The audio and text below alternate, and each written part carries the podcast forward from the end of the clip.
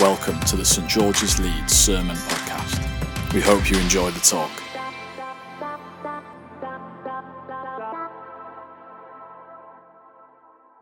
Today's reading is taken from Philippians chapter 4, verses 4 to 13.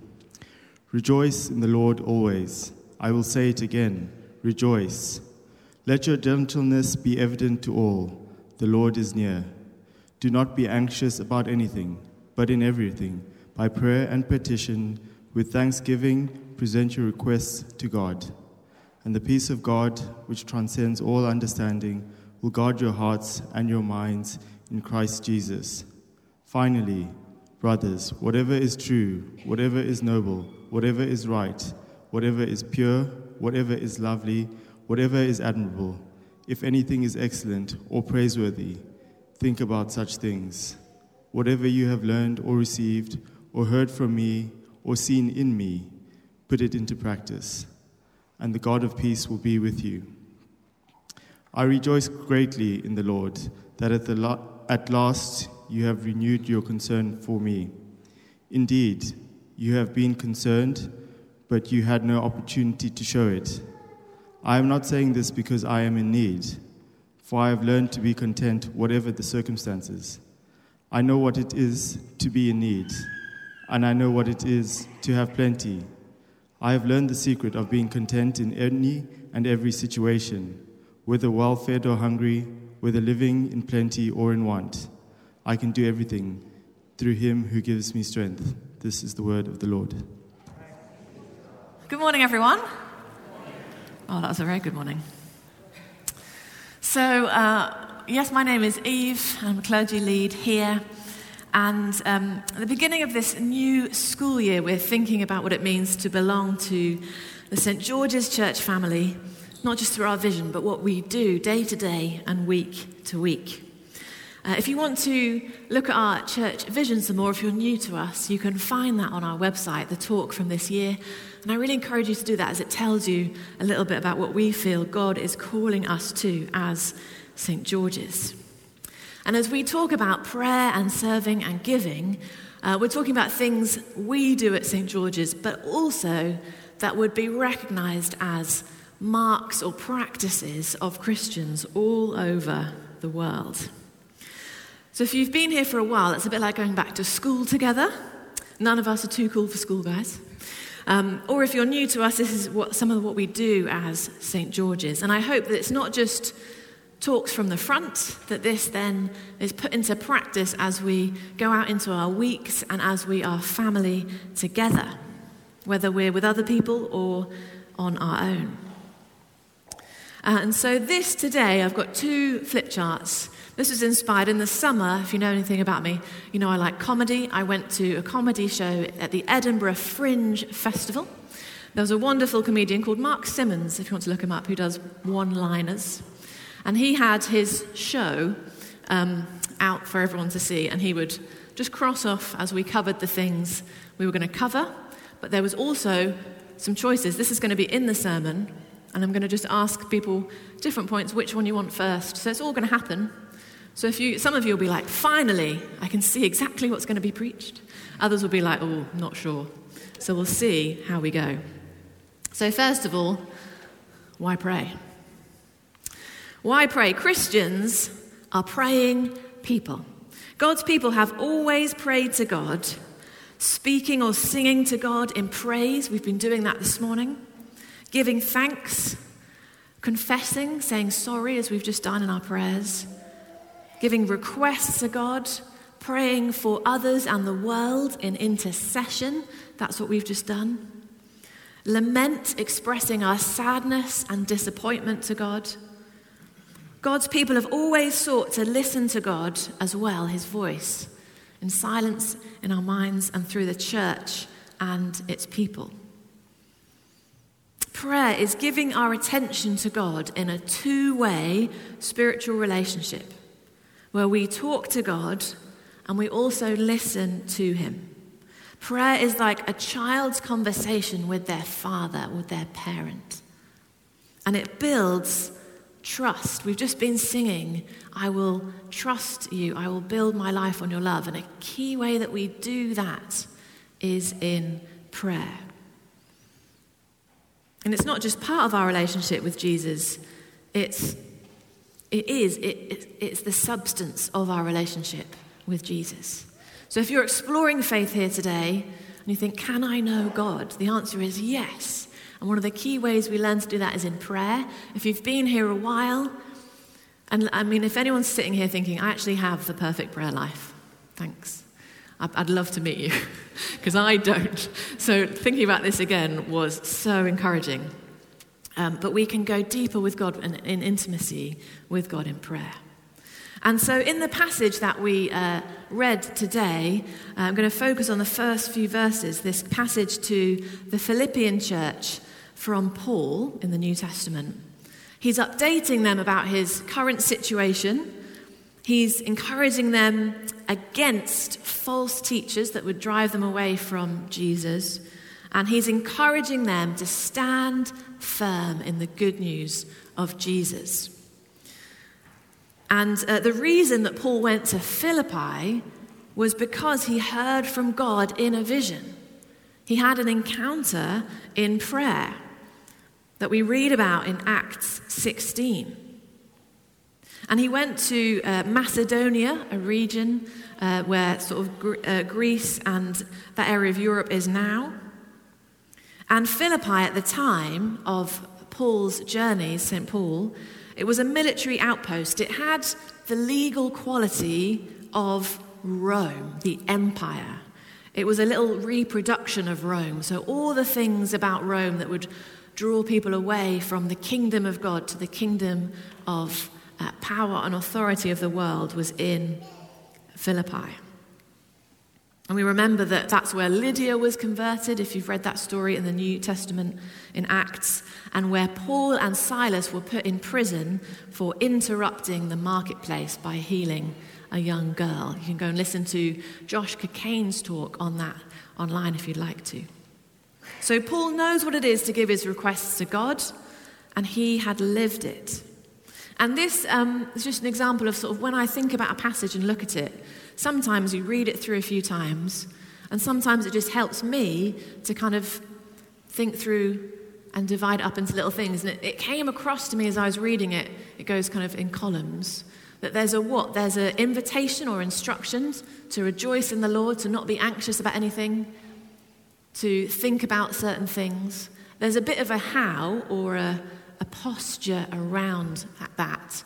And there's a why, which is a kind of promise about who God is. We're called to rejoice in the Lord, and in doing that, let our evidence, our gentleness, sorry, be evident to all. This sense of gentleness is almost untranslatable, but it's a bit like a sweet reasonableness, a generosity towards others. It's uh, peaceable and good and rich in mercy. In that considerate courtesy and respect for the integrity of others, which prompts a person not to be forever standing on their rights, but is about the character of Jesus. As we rejoice, we're called to be more like God. And the wonderful thing of this is the Lord is near. There's a few things from this passage. If you don't hear anything else, remember these promises of God. The Lord is near to us. We can know the kindness of God.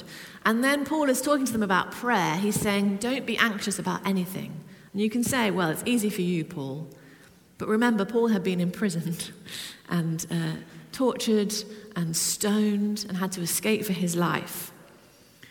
And so he's probably writing from experience. In every situation, present your requests to God in prayer and petition. And that prayer, request, and petition is like a stacked list of the same sort of thing to do to bring to God our burdens and to give Him the things that are on our mind. Let God know what is troubling you. Expresses this very personal nature of prayer. One commentary I read said prayer is a conversation with and a plea directed to the supreme person of the universe, God, who can hear and know and understand and care about and respond to the concerns that otherwise would sink you in despair. I wonder if some of us need to hear that encouragement today in every situation. And we do come with requests and things, please do this. But remember, prayer is a conversation and building trust. And as we bring those, sometimes God just shifts our perspective. Sometimes He seems to answer our prayers very specifically. Sometimes it's after a long time that we see the impact of our prayers. Sometimes we're still in the mystery. But we can bring all of this to God. And then this promise, the peace of God, will guard our hearts and mind in Jesus Christ. The God of peace will be with you. And again, in my reading, this isn't peace with God like being right with God. This is sharing in the very peace that exists in the Trinity Father, Son, and Holy Spirit. We rest in the peace of God. And then it just encourages, Paul encourages them to put their minds and their hearts and their action into the things of God. So we see in this passage the what, the how, and the why of prayer. That was the longest section. So we've done that. Okay, um, hello, Sarah. Would you like to pick from this list St. George's, a good quote, or children's prayers? What do you fancy? A good quote. Oh, that will lead quite nicely on. So I'm just going to give you a good quote about prayer, guys. This is from Pete Greig, who's been involved in founding the 24 7 movement. If you want to do any further reading on it, go to his stuff. There's loads of free courses on prayer. He says, The best bit of advice I ever received about how to pray was this keep it simple, keep it real, keep it up. You've got to keep it simple so that the most natural thing in the world doesn't become complicated, weird, and intense. You've got to keep it real because when life hurts like hell, you're going to be tempted to pretend you're fine. And then at other times, when you're making a mess of things, you're going to be tempted to hide from God, which never really works, and end up hiding from yourself, which works quite well. And you've got to keep it up because life is tough, the battle is fierce, and God is not an algorithm. So keep it simple, keep it real, keep it up. Wonderful. The Lord's Prayer. I just wanted to mention, it feels funny, you know, preaching on prayer to not mention the Lord's Prayer. We've prayed it today. The disciples asked Jesus, teach us how to pray, and he gave them the Lord's Prayer something we can say all in one go, or we can use as a complete framework to pray through in any situation. And it also guides us into prayerful action in the world. How brilliant is that? Jesus knew how to pray and to teach us to pray. And um, what I do sometimes, if I'm in a pickle or if I'm thinking through something, I will pray the Lord's Prayer. I will also use the actions. And it really helps me because it gets me into my whole self and it makes me think things through. So, the Lord's Prayer here. Um, and I, I, encourage you to do this this week. You don't need to have uh, a child right next to you to do this. Uh, and what it helps, and particularly my favourite one, is the Give Us Today Our Daily Bread. Because it's quite funny. And also, it reminds me that God is sustaining me, that God is present, that God is giving me what I need. Um, and so, should we just do this with the actions through? It doesn't matter that the children youth have gone because we are children of our Heavenly Father. See if I can remember them. Let's pray together. Our Father in heaven, hallowed be your name. Your kingdom come, your will be done on earth as in heaven. Give us today our daily bread. Forgive us our sins as we forgive those who sin against us. Lead us not into temptation, but deliver us from evil. For the kingdom, the power, the glory are yours, now and forever. Amen. Well done. So now you all know the actions for every Sunday that we do it here. Um, so sometimes I'm thinking, give me what I need, Lord. Give me today my daily bread.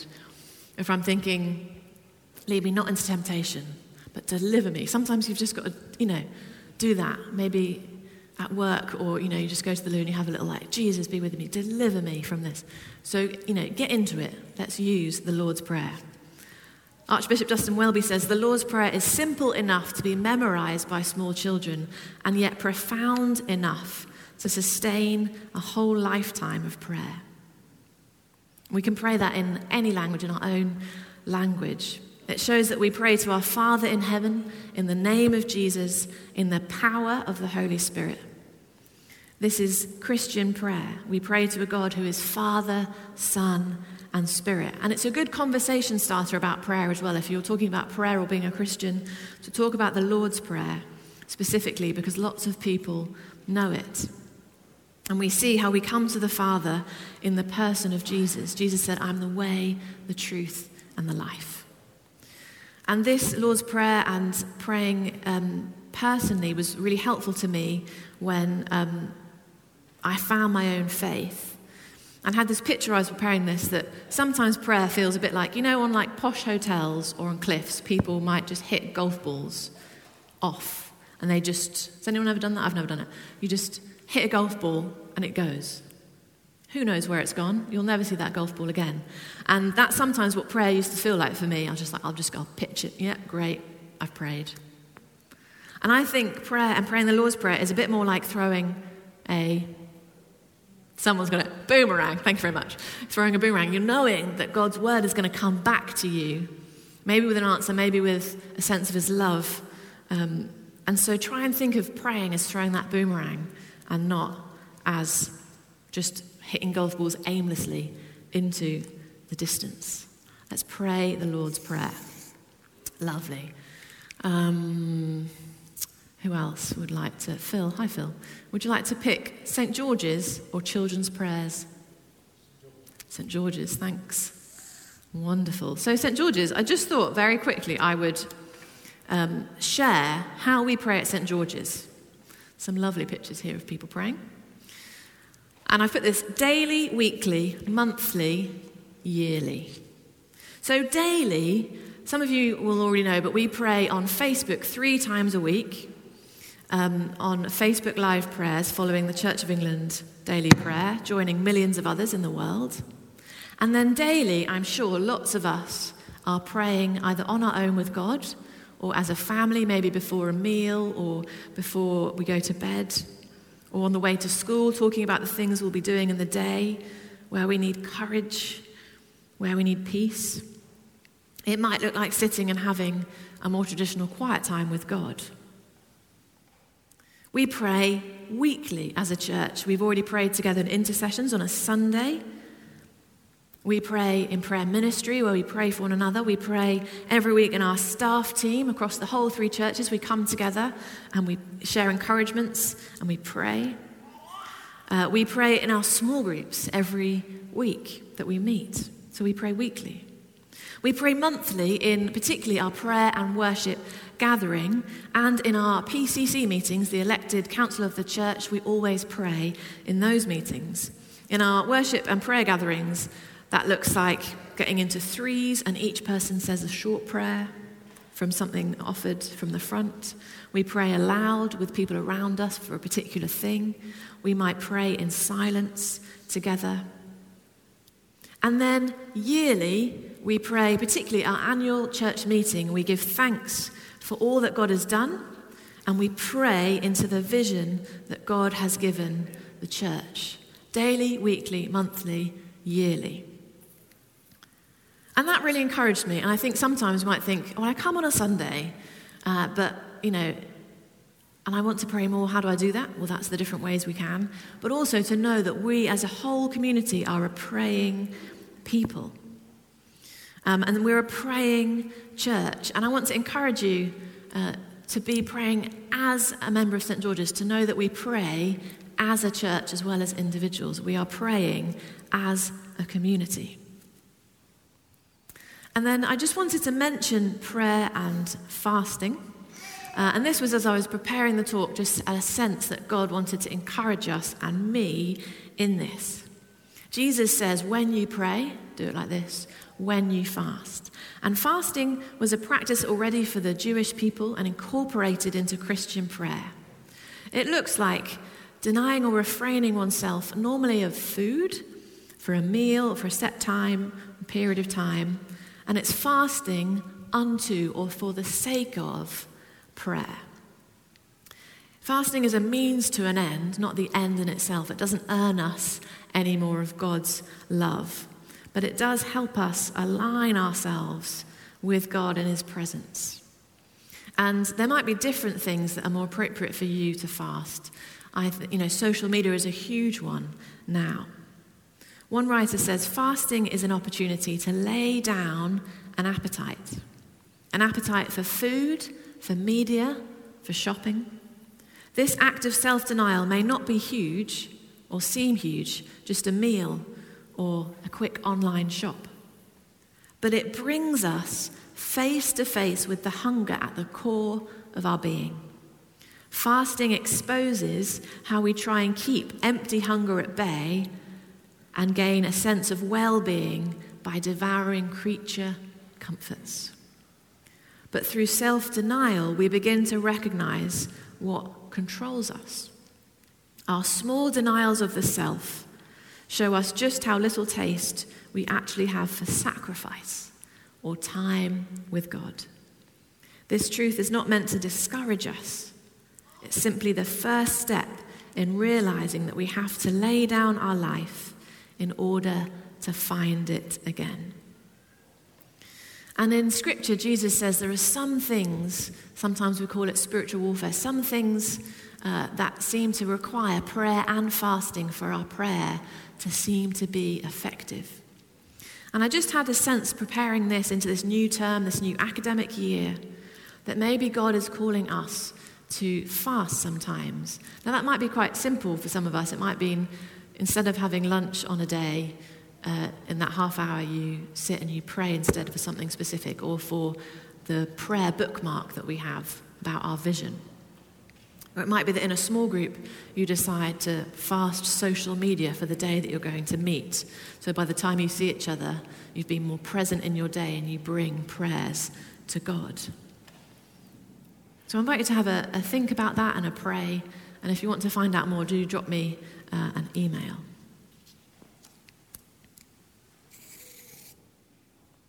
There's only one left to choose. Lizzie, what would you like finally? Children's prayers, man, children's prayers. Um, in prayer, we have to not take ourselves too seriously and we have to trust in God's promises very seriously. So, just to offer some uh, prayers. Dear God, did you mean for giraffes to look like that? Or was it an accident? Dear God, we read Thomas Edison made light, but in Sunday school, they told, they told us you did it. I bet he stole your idea. Finally, dear God, I don't think anybody could be a better God. Well, I just want you to know that. Uh, I'm not just saying that because you're God already. we can pray honestly and openly to God as children of our Heavenly Father, our Heavenly Parent. So, we've covered those things. And I think today is just an invitation to renew our prayer life, to start praying, to pray in a different way if that helps us refresh ourselves. Might be that we need encouragement. Why, why am I praying? To build trust and intimacy with the God who loves me. The Lord is near, His peace is a promise. Maybe to begin to use that prayer of Jesus to pray, or maybe to a new season of prayer and fasting. And we're going to do that now. We're going to respond to the Holy Spirit. Amen.